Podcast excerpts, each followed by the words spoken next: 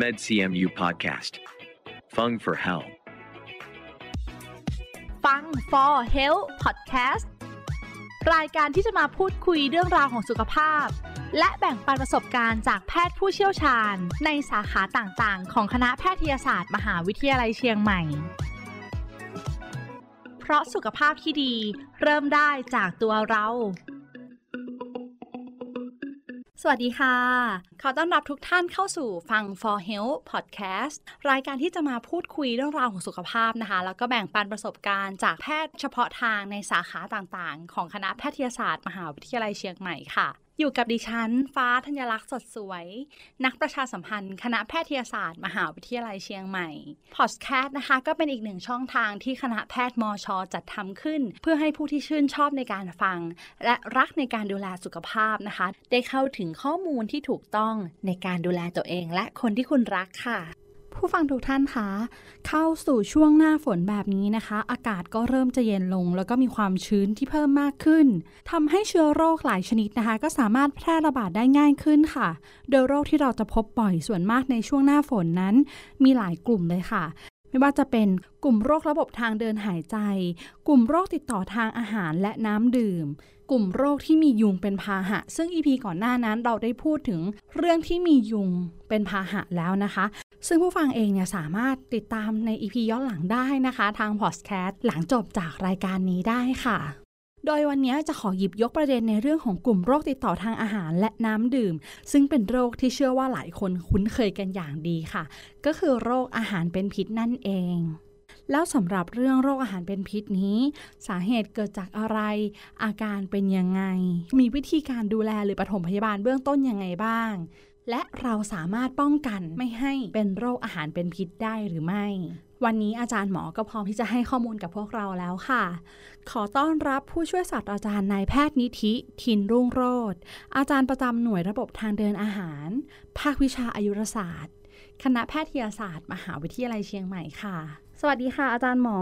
สวัสดีครับวันนี้นะคะเรามาพูดคุยกันถึงอีกหนึ่งเรื่องโรคยอดฮิตค่ะ เชื่อว่าหลายคนในชีวิตครั้งหนึ่งเนี่ย จนถึงอายุ 20 30 มาอาจจะเคยมีโอกาสเป็นโรคนี้ หรือแม้กระทั่งในเด็กเองก็มีโอกาสเป็นโรคนี้ได้ก็คือโรคอาหารเป็นพิษนั่นเองค่ะ ก่อนอื่นสาเหตุเกิดจากอะไรคะครับก็โรคอาหารเป็นพิษเนี่ยก็คือโรคติดเชื้อจากการทานอาหารที่ปนเปื้อนเชื้อโรคนะครับค่ะเชื้อโรคก็จะมีพวกแบคทีเรียนะครับ ส่วนใหญ่เป็นแบคทีเรียแล้วก็ไวรัสนะครับ ในบางรายอาจจะติดเชื้อปรสิตได้นะครับเนาะ ซึ่งโดยมากถ้าติดไม่รุนแรงเนี่ยก็จะเป็นโรคที่ส่วนใหญ่จะหายเองใน 2-3 วันอยู่แล้วค่ะ ตรงตัวเลยนะคะครับอาหารมีเชื้อโรคครับ ก็เลยกลายเป็นพิษใช่ครับค่ะทีนี้ทีนี้มันจะอาหารเนี่ยมันอยู่ดีๆ มันจะมีเชื้อได้ยังไงใช่ไหมครับใช่ค่ะมันก็จะมีอยู่สักสองสามแบบเนาะครับเนาะอันที่หนึ่งก็คือเราอาจจะติดจากคนที่ป่วยติดเชื้อนี่แหละ แล้วก็ เขาก็เข้าห้องน้ำหรืออะไรแล้วเชื้อโรคเนี่ยก็ติดที่มืออ๋ออาจจะไม่ได้มาจากอาหารโดยตรงเข้าใช่จากร่างกายใช่เราค่ะ ใช่ครับ แล้วก็มือของผู้ป่วยเนี่ยเขาก็เอามาทำอาหารหรือว่ามาเตรียมอาหารอย่างเงี้ยครับขายเงี้ยก็จะได้เราก็จะได้รับเชื้อโรคไปด้วยนะครับ หรือบางทีเนี่ยเชื้อเนี่ยก็เจริญเติบโตขึ้นมาในอาหารที่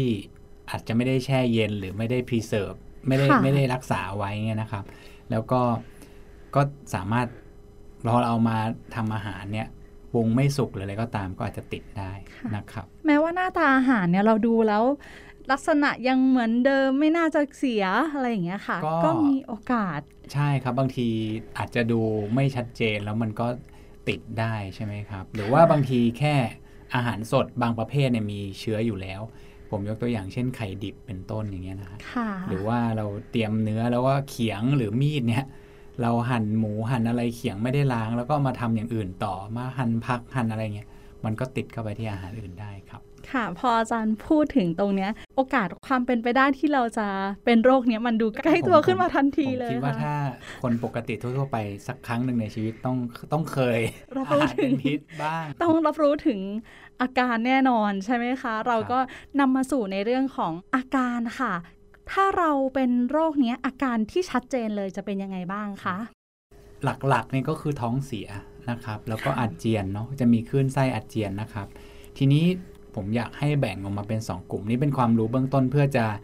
อ่าไปดูแลรักษาตัวเอง หรือว่าจะต้องมาพบหมอนะครับ ก็จะแบ่งเป็น 2 กลุ่มนะครับกลุ่มแรกผมเรียกว่าเป็นชนิดที่ไม่รุนแรงนะครับเนาะค่ะพวกนี้จะถ่ายเป็นน้ำนะครับ ถ่ายบ่อยๆหน่อย อาจจะมีปวดท้องบิดๆอืม นะครับ แล้วก็อาเจียนได้ พวกนี้อาจจะติดเชื้อเนี่ยจะมีไข้ต่ำๆไม่ได้ติดเชื้อรุนแรงมากนะครับค่ะกลุ่มนี้เองเนี่ยการรักษาเนี่ยก็จะเน้นรักษาตามอาการ แล้วก็ไม่จำเป็นต้องได้รับยาปฏิชีวนะอะไรนะครับเนาะค่ะแล้วก็อีกกลุ่มหนึ่งเนี่ยจะเป็นกลุ่มที่ติดเชื้อรุนแรง พวกนี้เนี่ยลักษณะสำคัญก็คือ เวลาถ่ายเนี่ยจะเป็นมูกเลือดนะฮะอืมไข้อาจจะสูงอาจจะหนาวสั่นนะครับ มีอาการปวดคล้ายๆ ปวดเบ่งปวดถ่ายตรงรูทวารแล้วก็ถ่ายก็ยังปวดอยู่นะครับ ในกลุ่มที่ติดเชื้อรุนแรงเนี่ยก็แนะนำว่าควรจะได้รับการตรวจอุจจาระ แล้วก็ได้รับการรักษาโดยรับยาปฏิชีวนะครับอืมในกลุ่มแรกคือไม่ค่อยรุนแรงเท่าไหร่ใช่ยังครับอาจจะไม่ต้องถึงขั้นรับยาปฏิชีวนะ ใช่คือกลุ่มเนี้ย มันก็จะหายเอง ค่ะ พวกเนี้ไม่ยต้องผพมบแพทย์ได้เลย ใช่ใช่ครับค่ะคิดว่าเราสามารถดูแลรักษาตัวเองได้ ซึ่งเดี๋ยวเราจะกล่าวกันต่อไปนะครับค่ะเนาะว่าเราจะเบื้องต้นยังไงใช่ไหมใช่คะ อย่างที่อาจารย์หมอกล่าวคือเมื่อพบว่ามีอาการเนี่ย เราต้องแบ่งกลุ่มก่อนแล้วว่าเราอยู่ในกลุ่มไหน ใช่ใช่ครับค่ะใช่ครับยิ่งสังเกตว่าถ่ายมีมูกเลือดเนี่ยน่าจะรุนแรงแล้วนะใช่ครับหรือไข้สูงอย่างนี้นะครับเนาะค่ะไข้สูงก็ 39 อย่างเงี้ยครับโอ้โหหรือหนาวสั่นไปถึงเนาะครับ ค่ะ ความอ่อนเพลียต้องมาอย่างแน่นอน เพราะทั้งท้องเสียทั้งใช่ไข้ใช่ครับสูง คือกลุ่มแรกเนี่ยแค่ฟังเนี่ยจากประสบการณ์ เคยมีประสบการณ์อ๋อก็รู้สึกว่าอยู่ในกลุ่มแรกก็รุนแรงแล้วนะคะพวกนี้ปวดปวดท้องบิดรุนแรงเนาะแต่ค่ะแต่มียาช่วยครับ แล้วก็ค่ะจริง ๆ กลุ่มแรกเนี่ยเวลาเพลียจะมักจะเพลียจากขาดน้ำขาดเกลือแร่ครับ ซึ่งเดี๋ยวเราจะบอกวิธีการรักษาตัวเองเบื้องต้น ซึ่งทำให้อาการเพลียนี่มันลดลงได้ค่ะ อาจารย์หมอคะรวมถึงการคลื่นไส้อาเจียนเองเนี่ยอยู่ในกลุ่มอาการแรกอยู่เหมือนกันใช่ไหมก็ได้ทั้งสองกลุ่ม กลุ่มแรกก็มีครับ อาเจียนนี่ก็มันก็จะมีเชื้อที่กระเพาะได้บางคนก็จะอาเจียน ซึ่งกลุ่มนี้ก็ถ้าอาเจียนไม่รุนแรงเนี่ยเราลองกินยาแก้อาเจียนคือเราเราจะไปกินอาหารเหมือนเดิมไม่ได้อยู่แล้วใช่ไหมครับเราก็ต้องกินพยายามกินน้อยๆ ก่อน แล้วเราก็กินยาแก้อาเจียนเข้าไป แล้วก็อาจจะกินน้ำนิดๆหน่อยๆ แล้วก็รอดู ถ้าอาการขึ้นไส้ดีขึ้นเนี่ยเราก็สามารถทานยาหรือทานอาหารอย่างอื่นเพิ่มเติมขึ้นมาได้ครับเพราะอย่างอาการคลื่นไส้อาเจียนเองเนี่ยในบางคนก็สามารถดื่มได้อยู่ทานได้อยู่ ใช่ใช่ครับค่ะใช่ก็จะมีข้อบ่งชี้ในการนอนโรงพยาบาล ซึ่งข้อหนึ่งก็คืออาเจียนมากจนทานยาทานน้ำเกลือแร่อะไรไม่ได้เลย พวกนี้ก็ต้องเข้าโรงพยาบาลไปฉีดยาแล้วก็ให้น้ำเกลือแน่นอนครับ ค่ะก็เราทราบถึงอาการแล้วค่ะอาจารย์หมอคะเราอยากจะปฐมพยาบาลเบื้องต้นเลยค่ะ ในบ้านของเรามีคนอาการเนี่ยเข้าข่ายโรคอาหารเป็นพิษแล้ว เราควรจะมียาอะไรติดที่บ้านบ้างปฐมพยาบาลยังไงบ้างคะครับ ก็แน่นอนก็คือถ้าเราไม่ได้เป็นรุนแรงเหมือนที่เราพูดไปเมื่อกี้นะครับค่ะเป็นกลุ่มที่พอจะหายเองดูแลตัวเองได้เนี่ยแรกสุดที่อยากจะเน้นก็คือการให้สารน้ำทดแทนเนาะผมบอกแล้วว่าอืม กลุ่มแรกเนี่ยจะเพลียก็คือขาดน้ำขาดอาหารเนาะครับเนาะค่ะซึ่งวิธีการก็คือทานน้ำเกลือแร่นะครับ แต่จะมีจุดที่อยากจะเน้นนิดนึงเพราะว่าบางทีบางคนเข้าใจผิดนะครับ ก็คือน้ำเกลือแร่สำหรับท้องเสียเนี่ยจะเป็นคนละชนิดกับที่เราซื้อแบบพวกน้ำเกลือแร่จาก การเล่นกีฬาใช่ไหมครับพอวย่ากงอ่าเป็นยี่ห้อที่เราอาจจะคุ้นเคยกันใช่น้ำสีเหลืองเลยที่มาพร้อมดื่มเลยใช่ไม่ผสมเกลือแร่เป็นซองแล้ว ใช่ครับใช่ครับอันนี้ไม่ใช่ชนิดเดียวกันนะไม่คะใช่ครับคุณผู้ฟังที่อาจจะมีอาการท้องเสียอยู่แล้วเราคว้าในตู้เย็นมาหรือไปหยิบซื้อมาเลยเนี่ย อันนี้ยังไม่ใช่เกลือแร่ที่เหมาะสมสำหรับคนที่ท้องเสียใช่ครับ ค่ะ ที่เหมาะสมควรจะเป็นผงละคะ อาจารย์หมอก็คะคือก็จะเรียกว่า ORS นะค่ะครับที่เราซื้อตามร้านขายยาหรือตู้ยาประจำบ้านเนี่ยอาจจะมีนะครับแต่เกลือแร่เนี่ยที่เราซื้อตอนเล่นกีฬาเนี่ยถ้าเป็นภาษาอังกฤษเขาจะเรียกว่าอิเล็กโทรไลต์เนาะน้ำเกลือแร่พวกนี้เนี่ยไอตัวเกลือแร่ที่อยู่ข้างในเนี่ยมันน้อยกว่าอ๋อ ORS เนี่ยมีมากกว่าประมาณค่ะ2เท่านะครับไอ้น้ำเกลือแร่กีฬาเนี่ยก็จะเจือจางอืมนะครับถามว่าพอใช้ได้ไหมใช้ได้ในกรณีที่เราไม่ได้รุนแรง ถ่ายรุนแรงค่ะหรืออาเจียนรุนแรงครับนิดๆหน่อยๆได้ แต่ถ้าเกิดว่าเราโอ้โหถ่ายเยอะอาเจียนเยอะเนี่ยพวกเนี้ยอาจจะไม่พออืมถ้าจะนะครับทดแทนเลยก็คงจะไม่เพียงพอนั่นเองใช่เพราะว่าท้องเสียเนี่ยเกลือแร่ที่เสียออกไปกับอุจจาระที่ท้องเสียเนี่ยก็เยอะกว่าจากเหงื่อแน่นอนค่ะ การทานเกลือแร่นี่เรามีปริมาณกำหนดไหมคะอาจารย์หมอคะเนี่ยคำถามดีมากครับก็คือ วิธีง่ายที่สุดที่อยากจะแนะนำก็คือ ถ้าเรา จะกินเกลือแร่ใช่ไหมครับ ก็คือเราชงตามนั้นแหะหนึ่งซองปกติหนึ่งซองน้ำหนึ่งแก้วใช่ไหมค่ะครับแต่เรากินง่าย ๆ ก็คือถ้าเราถ่ายหนึ่งครั้ง เราก็กินหนึ่งซองอ่าเนี่ยง่ายสุดละอืมครับค่ะก็คือถ้าเราถ่ายมาสักโอ้สามสี่รอบแล้วเนี่ย ผมว่าก็ต้องค่อยๆกินเนาะแต่กินเร็วเนี่ยอาจจะอาเจียนค่อยๆกินไปเรื่อยๆค่ะก็สักต้องได้สักสองสามซองใช่ไหมครับ หลังจากนั้นพอโอเคละมีถ่ายทีนึงแล้วก็ผสมกินสักทีหนึ่งอืมนะฮะก็ประมาณนี้คร่าวๆน่าจะง่าย ๆ แบบนี้ครับ ก็เหมือนจิบไประหว่างที่รู้สึกเพลียจังเลยเข้าห้องน้ำออกมาก็จิบไปหนึ่งครั้งใช่ใช่หนึ่งครับซองเลยก็ได้ค่อยๆกินไปแก้วหนึ่งก็ใช้เวลานิดหนึ่งนะครับค่ะ ก็มียาอย่างอื่นที่อยากจะแนะนำก็คือ ยาลดบิดเกร็งนะครับค่ะซึ่งก็สามารถหาซื้อได้ตามร้านขายยาค่ะแต่ถ้ารุนแรงก็ต้องมาฉีดยาอยู่ดีนะครับอืมยาแก้อาเจียนที่เราเมื่อกี้เราพูดไป ถ้ามีอาเจียนนิดๆหน่อยๆเราอาจจะยังไม่ต้องกินอย่างอื่น เราเริ่มเลยเราก็เอายาแก้อาเจียนกินกับ น้ำก่อนแล้วรอสักครึ่งชั่วโมง ดูว่าอาเจียนดีขึ้นไหมนะครับ ถ้าอาเจียนดีขึ้นเราก็ค่อยกินน้ำเกลือแร่กินตัวอื่นๆได้ แต่ถ้าเกิดว่าอาการยังไม่ดีขึ้นยังอาเจียนเยอะอยู่กินอะไรไม่ได้เลย ผมก็แนะนำว่าไปโรงพยาบาลอยู่ดีค่ะนะครับยาแก้อาเจียนเองเนี่ยเราอาจจะไม่ค่อยคุ้นเคยค่ะ อาจารย์หมอคะเราสามารถซื้อโดยเภสัชกรสามารถออกให้เราได้เลย ได้ใช่ไหมรัคะบรามร้านใช่ขายยาบอกว่าเรามีอาการอาเจียนใช่ครับอ่า เพราะฉะนั้นที่เคยได้ยินหรืออ่านเจอคอมเมนต์ที่บอกว่า ถ้ามีอาการท้องเสียอาหารเป็นพิษเนี่ยอาเจียนไปเถอะไม่ต้องกินยานี้ไม่ไม่ถูกต้องใช่ไหมคะอ๋อเหมือนเขาเรียกว่าไงคะอาเจียนให้หมดใช่อะไรอย่างเงี้ยเหมือค่ะนแบบว่าต้องขับของสารใช่พิษออกมาใช่ไหมครับค่ะจริง ๆ มันก็จะทำให้เรายิ่งขาดน้ำขาดเกลือแร่อ๋แล้อวเราก็จะกินเหมือนยาอาเจียนไม่หยุดไม่ได้เนาะอืมอาการมันจะยิ่งหนักครับ จริง ๆ เราสามารถให้ยาเพื่อบรรเทาอาการได้ค่ะคือต่อให้เรา กินเกลือแร่กินยาแก้เจียนเนี่ยมันก็ยังมีอยู่แต่มันจะเบาบางลงอ๋อครัค่ะบแล้วก็ไม่จำเป็นต้องเอาปล่อยมันออกมาไม่งั้นเราจะยิ่งเพลียหนักขึ้นเหมือนไปทานอะไรไม่ได้เลย ใช่ใช่ร่างกายครับก็ยิ่งไม่ไหวนะคะ ซึ่งต่างจากยาหยุดถ่ายใช่ไหมคะอาจารย์หมอคะอ่ายาหยุดถ่ายก็เป็นประเด็นที่ดีครับค่ะยาหยุดถ่ายเนี่ยจริง ๆก็จะมีความเชื่อว่าเราห้ามใช้เนาะเหมือนกับเราจะกักสารพิษไว้ใช่ไหมครับค่ะแต่ยาหยุดถ่ายจริง ๆ เนี่ย ห้ามใช้ในกรณีที่ผมบอกว่าเหมือนเมื่อกี้ก็คือเคสที่ 2 ก็คือกรณีที่ติดเชื้อรุนแรงอืมเช่นอ่าไข้สูงถ่ายเป็นมูกเลือดพวกเนี้ยห้ามใช้ เพราะว่าโอกาสติดเชื้อมันจะรุนแรงขึ้นค่ะแต่ในกลุ่มแรกที่ถ่ายเป็นน้ำเฉยๆ แล้วก็อาจจะไม่ได้มีไข้หรือติดเชื้อที่รุนแรง พวกนี้จริง ๆ ยาหยุดถ่ายสามารถให้ได้ค่ะสามารถใช้ได้อยู่ครับ เหมือนเป็นการประเมินอาการตัวเองตั้งแต่ ลำดับแรกเลยว่าเราอยู่ในกลุ่มไหนใช่ค่ะใช่ถ้าบรู้ว่าอาการหนักแล้วค่ะอาจารย์หมอคะถึงเวลาที่ต้องไปพบแพทย์อืมตรงนี้ครับค่ะ ขั้นไหนที่ควรจะไปพบแพทย์แล้วคะโอเคครับ ก็จะมีอยู่สัก 3 กรณีนะครับค่ะเบื้องต้นเนี่ยแน่นอนอันที่หนึ่งคืออาการของโรครุนแรงมากนะครับ การรุนแรงเช่น ถ่ายมากจนโอ้โหหน้ามืดเลยอืมนะครับ แสดงว่าขาดน้ำเยอะนะครับ ปวดท้องรุนแรงมากเนาะตอนนี้ ต่อให้กินยาลดบิดเนี่ยถ้าใครเคยเนี่ย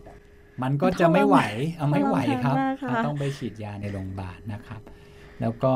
อย่างที่ได้กล่าวไปก็คือไข้สูงมาก พวกเนี้ยแต่จะต้องได้รับยาปฏิชีวนะนะครับค่ะอาเจียนจนรับอะไรไม่ได้เลย เดี๋ยวกินน้ำเกลือแร่เข้าไปก็อาเจียนน้ำเกลือแร่ออกมาอย่างเงี้ย ก็ต้องไปโรงพยาบาลนะครับค่ะกลุ่มที่ 2 คือกลุ่มผู้ป่วยความเสี่ยงสูงค่ะหรือเป็นกลุ่มเปราะบางนะครับ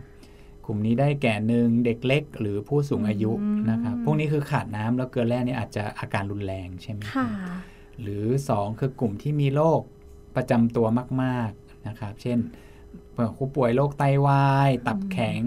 นะครับ เป็นโรคหัวใจอย่างเงี้ย คือให้น้ำเกินน้ำก็ท่วมปอด ให้น้ำน้อยก็มีโอกาสที่จะช็อกได้ง่ายนะครับค่ะอีกกลุ่มหนึ่งก็คือกลุ่มที่มีภูมิคุ้มกันบกพร่องนะครับ ได้แก่พวก ได้รับยาเคมีบำบัดหรือว่าได้รับยากดภูมิ พวกนี้เวลาติดเชื้อเนี่ย คือร่างกายไม่มีภูมิแก้เชื้อได้เอง ก็ต้องอืมอาจจะต้องได้รับยาปฏิชีวนะนะครับ แล้วก็กลุ่มสุดท้ายคือกลุ่มที่อาการไม่หายเองใน 3 วันเนาะคือถ้าเป็นอาหารเป็นพิษทั่ว ๆ ไปเนี่ยสองสามวันเนี่ยอาการจะหายแล้วนะครับ ถ้ามากกว่าค่ะ3วันเนี่ยเราคิดว่าอาจจะไม่ใช่เชื้อปกติละ หรืออาจจะเป็นสาเหตุอื่น อันนี้ต้องแนะนำให้มาตรวจ ครับค่ะเอาเป็นข้อมูลที่ดีมากๆเลยค่ะ เพราะว่าเราเหมือนได้ประเมินคนในครอบครัวของเราค่ะ อาจจะมีอาการเหมือนกัน แต่แต่ละกลุ่มอาจจะอยู่คนละกลุ่มคนละวัยอย่างเงี้ยค่ะอ่ามีมีผู้สูงอายุในบ้าน ยิ่งมีโรคประจำตัวอย่างเงี้ย แล้วก็ตัวเราเองอาจจะเป็นวัยทำงานยังแข็งแรงอย่างเงี้ยเราจะมาใช้วิธีการเดียวกันในบ้านไม่ได้ใช่ครับเพราะว่าความบางรุนคนแรงเป็นเนาะนิดเดียวนี่ก็เสี่ยงแล้วใช่ไหมครับค่ะอืมตรงนี้ก็นำไปสู่ในเรื่องของการพบแพทย์ เมื่อพบแพทย์แล้วขั้นตอนของการรักษาเนี่ยคุณหมอเขาจะรักษาด้วยวิธีการไหนคะ ครับในกรณีที่เป็นรุนแรงเนี่ยแน่นอนเราก็จะรักษาเป็นผู้ป่วยใน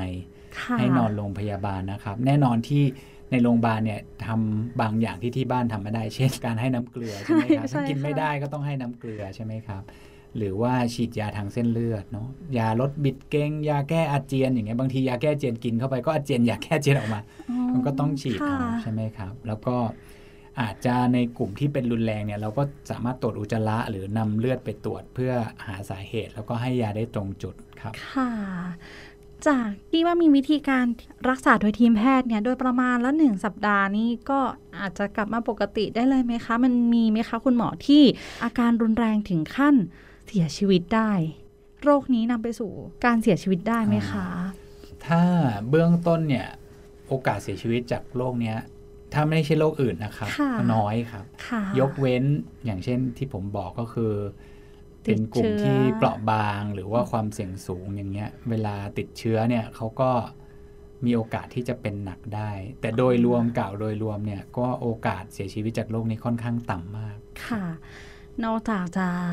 เป็นกลุ่มเปราะบางและไม่มาพบแพทย์ยังรักษาตัวที่บ้านหรือใช่อาเจียนทานไม่ได้อย่างเงี้ยมีโอกาสที่เขาเรียกว่าอาการช็อก ได้ใช่ไหมคะรับใช่ครับค่ะ ฟังถึงตรงนี้ค่ะ เชื่อว่าคุณผู้ฟังหลายท่านเนี่ย อาจจะรู้สึกถึงอาการที่คุณหมอพูดมาหมดเลย เพราะว่าอาจจะเคยพบเจอมากับตัวเอง แล้วก็รับรู้ถึงความทรมานอย่างมากเกี่ยวกับโรคนี้ และไม่อยากจะเป็นโรคนี้เลยอืมเขาสามารถป้องกันได้ไหมคะ อาจารย์หมอคะโอ้แน่นอนครับ เพราะว่าโรคนี้ต้องกันได้แน่นอน เพราะว่ามันเกิดจากการรับเชื้อโรคเข้าไปใช่ไหมครัค่ะก็ เบอร์หนึ่งเลยนะครับที่วิธีป้องกันเนี่ยก็คือการล้างมือ ถ้าเราออกจากห้องน้ำหรือไปจับอาหารดิบหรืออะไรก็ตามเนี่ยพวกเนี้ยแนะนำให้ล้างมือนะครับค่ะเพราะเชื้อโรคอาจจะอยู่ติดมือเรามาได้ แล้วเราไปประกอบอาหารหรือทำอะไรเนี่ยก็มีโอกาสใช่ไหมครับค่ะอันที่สองก็คืออาหารเนี่ยวิธีการที่เราจะดูแลรักษาอาหารให้ปลอดภัยจากเชื้อเนี่ยนะครับเนาะก็จะมีอยู่ที่แนะนำนะครับ อันที่หนึ่งก็คือ เราไม่แนะนำให้ดื่มนมที่ไม่ได้ทำ pasteurize ค่ะหรือว่าทิ้งไว้นานๆนะครับเนาะอันที่สองก็คือล้างผักแล้วก็ผลไม้ก่อนที่จะกินนะครับอืมค่ะที่สามก็คือพวกเนื้อสัตว์อาหารทะเลเนี่ยให้ปรุงให้สุกก่อนที่อืมจะรับประทานนะครับค่ะแล้วก็ไข่เนี่ยก็ควรจะทำให้สุกจนไข่แดงสุกด้วย เพราะไข่เนี่ยไข่ดิบเนี่ยมีเชื้อบางตัวแบคทีเรียบางตัวอยู่นะครับค่ะก็ นอกจากเราล้างมือแล้วเนี่ย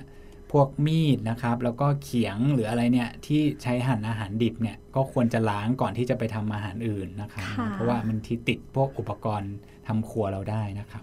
ก็สุดท้ายนะครับก็คืออาหารสดหรือว่าอาหารที่ปรุงเสร็จแล้วเนี่ยเรากินไม่หมด หรืออะไรเราจะเก็บไว้มื้อต่อไปเนี่ยพยายามเอาเข้าตู้เย็นภายใน 1-2 ชั่วโมง เพราะเชื่อว่าบางบ้านเนี่ยจะเก็บไว้ในตู้กับข้าวอ่าแล้วไม่ได้ก็แช่ผ่านไป หลายชั่วโมงเลยใช่กลับมาทานใช่อีกครอบนึงใช่อาจจะทำเช้ากินเย็นอย่างเงี้ยอืมพวกนี้แนะนำว่าให้เข้าตู้เย็นให้เร็วที่สุดนะครับค่ะเพราะว่าถ้าเชื้อสมมุติว่าเราทิ้งไว้แล้วเชื้อแบคทีเรียเนี่ยเขาเติบโตละนะครับต่อให้รสชาติอาจจะรู้สึกว่าไม่เสียนะ กินแล้วไม่เสียอ่าแต่เชื้อแบคทีเรียเนี่ยเติบโตแล้วใช่ทีนี้ค่ะทีนี้มันมีประเด็นอยู่ว่าเชื้อแบคทีเรียบางชนิดเขาสร้างสารพิษขึ้นมานะครับ เราเรียกว่า toxin เนาะก็ค่ะ ตัวเชื้อเนี่ยบางทีเราเอาทิ้งอาหารทิ้งไว้เนี่ยเรามาอุ่นเนี่ยเชื้อแบคทีเรียเนี่ยมันตายเนาะครับนะค่ะแต่ว่าสารพิษที่เชื้อมันผลิตขึ้นมาแล้วเนี่ย พวกเนี้ยมันทนความร้อนได้ดีอืมอ่านั้นอาหารเนี่ยเราทำไว้ เราคิดว่าเอ้ยเรามาอุ่นไมโครเวฟเอามาทำใหม่ค่ะมันเอาไม่มีอุ่นปัญหาร้อนๆแล้วอ่าอืมแต่ใช่จครับริงๆแล้วมีพิษอย่างที่ตัวพิษอยู่แล้วอ่าพิษอาจจะทนค่ะความร้อนได้ดี พวกนี้ก็ยังท้องเสียหรือก็ว่าเลยติดทำเชื้อให้เราได้ติดเชื้อได้นั่นเองใช่ค่ะครับนั่นก็ แนะนำว่าถ้าอาหารสดเนี่ยเราซื้อมาปุ๊บเราก็เก็บเข้าตู้เย็นอาหารที่ทำไว้เราจะเก็บไว้กินช้าช้าๆหน่อยก็เอาเข้าตู้เย็นแล้วค่อยมาอุ่น เพราะว่าในตู้เย็นเนี่ยเชื้อก็จะไม่เติบโตใช่ไหมครับ ค่ะ อาจารย์หมอกล่าวมานะคะ เราสามารถนำไปปฏิบัติได้หมดเลยค่ะครับตั้งแต่ข้อแรกเรื่องของการล้างมือเนี่ยโรคไหนก็ตาม เริ่มต้นจากการล้างมือให้สะอาดเนี่ยโอ้แน่นอนเป็นเรื่องที่เราได้ เป็นพฤติกรรมที่เราได้ปรับกันมาสักสองสามปีช่วงหลังๆเนี่ยเราได้เห็นความสำคัญนะคะใช่ครับ สงสัยผมจะตกงานเร็วๆนี้ โอ้ยไม่ค่ะ อาจารย์หมอค่ะหมอบอกว่าอย่างเงี้ยคุณผู้ฟังจะสุขภาพแข็งแรงแล้วก็ครับไม่มาพบแพทย์แน่เลย จริง ๆ ก็ถ้าเกิดเป็นอย่างนั้นได้ คุณหมอก็ยินดีอย่างมากที่จะให้ทุกคนมีสุขภาพร่างกายแข็งแรงเนาดีเลยะครับแต่ที่ผ่านมาก็ไม่ได้พักเลย ก็ผมว่าช่วงโควิดคนแบบ ล้างมือกันเก่งขึ้นนะฮะจริงเหรอครัคะบโรคพวกนี้ก็เลยหายไปเยอะอย่างนี้หรือเปล่าคะอาจารย์หมอคะก็ผมว่าน่าจะลดลงเนาะถ้าเราล้างมือดีๆนะครับ แล้วก็ค่ะบางที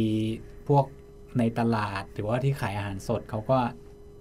มีน่าการจะน่าจะอนามัยดีขึ้นอนามัยเนาะในเรื่องใช่ของสุขใช่อนามัยเราก็ดีขึ้นกันนะคะใช่ใช่รับใช่ค่ะ แล้วก็ไม่ใช่แค่วัยเด็กด้วยเนาะทุกวัยทุกคนให้ความสำคัญของการล้างมือใช่มากขึ้นใช่การเจ็บครับป่วยก็เลย ลดน้อยลงด้วยใช่แล้วเราใช่ก็วิตกกังวลกับโรคของโควิด -19 ด้วยใช่นะคะใช่รับจริงๆก็มีข้อดีอยู่เนาะทำให้เราค่ะแบบมีพฤติกรรมที่ส่งเปลี่ยนสริมสุไปขภาพเออใช่ใช่ใช่รับค่ะใช่ได้เห็นความสำคัญของสุขอนามัยที่ดีนั่นเองครับค่ะครับสุดท้ายค่ะ อาจารย์หมอมีอะไรอยากจะฝากถึงผู้ฟังเกี่ยวกับเรื่องของการระมัดระวังโรคอาหารเป็นพิษบ้างคะก็อยากให้มีความรู้ความเข้าใจนะครับ เพื่อ แน่นอนอันที่หนึ่งป้องกันตัวได้นะครับค่ะอันที่สองหากเป็นแล้วเนี่ยสามารถดูแลตัวเองเบื้องต้นได้ โดยมีความรู้ว่าเออเราจะมาโรงพยาบาลหรือเราควรจะเริ่มรักษาตัวเองได้ก่อนนะครับอืมแล้วก็เราเลือกน้ำเกลือแร่ให้ถูกชนิดค่ะนะครับกับโรคนะครับ แล้วก็มีความเข้าใจผิดบางอย่างค่ะอันี้นี้อาจจะยังไม่ได้กล่าวชัดเจนก็คืออาหารเป็นพิษเนี่ยชอบมีความเชื่อว่ายังไงฮะไปร้านยาต้องทำไหนนะฮะ เรามีความเข้าใจว่าเวลาที่เราเป็นโรคเนี้ยเราต้องได้รับยาปฏิชีวนะใช่ใช่เลยครับไปซื้อที่ร้านขายยา ใช่ครับค่ะบางคนได้ก่อนจะกินน้ำเกลือแร่หรือว่ายาอะไรเองนะครับอ๋อแต่จริง ๆ แล้วกลุ่มแรกอะที่ผมบอกก็คือกลุ่มที่ไม่มีไข้สูง ไม่ได้ถ่ายเป็นมูกเลือดเนี่ยกลุ่มนี้จริง ๆ ไม่มีความจำเป็นต้องได้รับยาปฏิชีวนะนะครับค่ะแล้วก็การรับยาปฏิชีวนะที่ที่มากเกินไปมันก็จะมีความเสี่ยงเรื่องเชื้อดื้อยาได้ในอนาคตอืม ค่ะ ถึงว่านะคะบางยาบางตัวเราจะได้ยินคำว่าต้องทานให้ครบให้ครบยิ่งใช่คุณหมอจ่ายยามา ว่าเป็นยาฆ่าเชื้อตรงนี้5วันหรืออะไรเงี้ยต้องทานให้ครบเช้าเย็น คือที่เมืองนอกเนี่ยเขาไม่สามารถซื้อยาปฏิชีวนะเองได้เนาะเขาต้องมีใบสั่งแพทย์ใช่ไหมครับ แต่ค่ะบ้านเราเนี่ยปัญหาของบ้านเราก็คือเราเนี่ยได้รับยาปฏิชีวนะตลอดเป็นอะไรเราก็จะซื้อยาปฏิชีวนะกินซึ่ง ปัญหาของบ้านเราก็อาจจะเป็นเรื่องเชื้อดื้อยานะครับ ถ้าเราไม่ปรับพฤติกรรมเนี่ย เชื้อก็จะดื้อยาง่ายขึ้น แล้วก็ต้องมีโอกาสที่เชื้อรุนแรงต้องเข้าโรงพยาบาลบ่อยขึ้นครับอืมเป็นข้อมูลที่น่าสนใจนะคะ ใน EP ต่อ ๆ ไปอาจจะได้แบบเชิญคุณหมอเฉพาะทางในด้านนี้นะ มาพูดคุยครับถึงเรื่องเชื้อดื้อยาจะเป็นทางเภสัชกรใช่ไหมคะอืมครับเป็นข้อมูลที่ดีมากๆ แล้วก็อย่างวันเนี้ยพอได้ฟังอาจารย์หมอเนี่ยเชื่อว่าคุณผู้ฟังหลายท่านเนี่ย ได้ปรับพฤติกรรมอย่างแน่นอนค่ะ รวมถึงเราได้รู้อาการแล้วก็การปฐมพยาบาลเบื้องต้นแล้ว อะไรที่อาจจะทำมาผิดๆอะค่ะที่ผ่านมาเชื่อว่าเราอาจจะเคยซื้อยาเลยครับทานเลย หยุดยาถ่ายไปเลยอะไรอย่างเงี้ยแบบครับอาจจะเป็นวิธีการที่ผิด มาแล้วเราเข้าใจว่ามันคือถูกต้อง พอได้มาพูดคุยกัน ก็ได้ทราบถึงข้อมูลดีๆ แล้วก็ข้อมูลที่ถูกต้องในวันนี้ ต้องขอบพระคุณอาจารย์หมอมากๆเลยนะคะครับผมสำหรับวันนี้ขอกล่าวคำว่าสวัสดีค่ะ สวัสดีครับและขอขอบคุณผู้ฟังทุกท่านที่อยู่ด้วยกันตรงนี้ค่ะ นอกจากนี้นะคะ ผู้ฟังยังสามารถติดตามข่าวสารของคณะแพทยศาสตร์ มหาวิทยาลัยเชียงใหม่ ได้อีกหลากหลายช่องทางค่ะ ไม่ว่าจะเป็นบนเว็บไซต์ Facebook YouTube Twitter Telegram Instagram Podcast เพียงพิมพ์คำที่ช่องค้นหาว่า med cmu นะคะ med cmu เพียงเท่านี้ค่ะ ก็จะมีข้อมูลเกี่ยวกับการดูแลสุขภาพอีกมากมายเลยค่ะสำหรับวันนี้นะคะ ต้องลาทุกท่านไปก่อน ครั้งหน้าจะเป็นเรื่องอะไร อย่าลืมติดตามกันต่อนะคะ สวัสดีค่ะ MedCMU Podcast. Fung for Hell. เพราะสุขภาพที่ดี เริ่มได้จากตัวเรา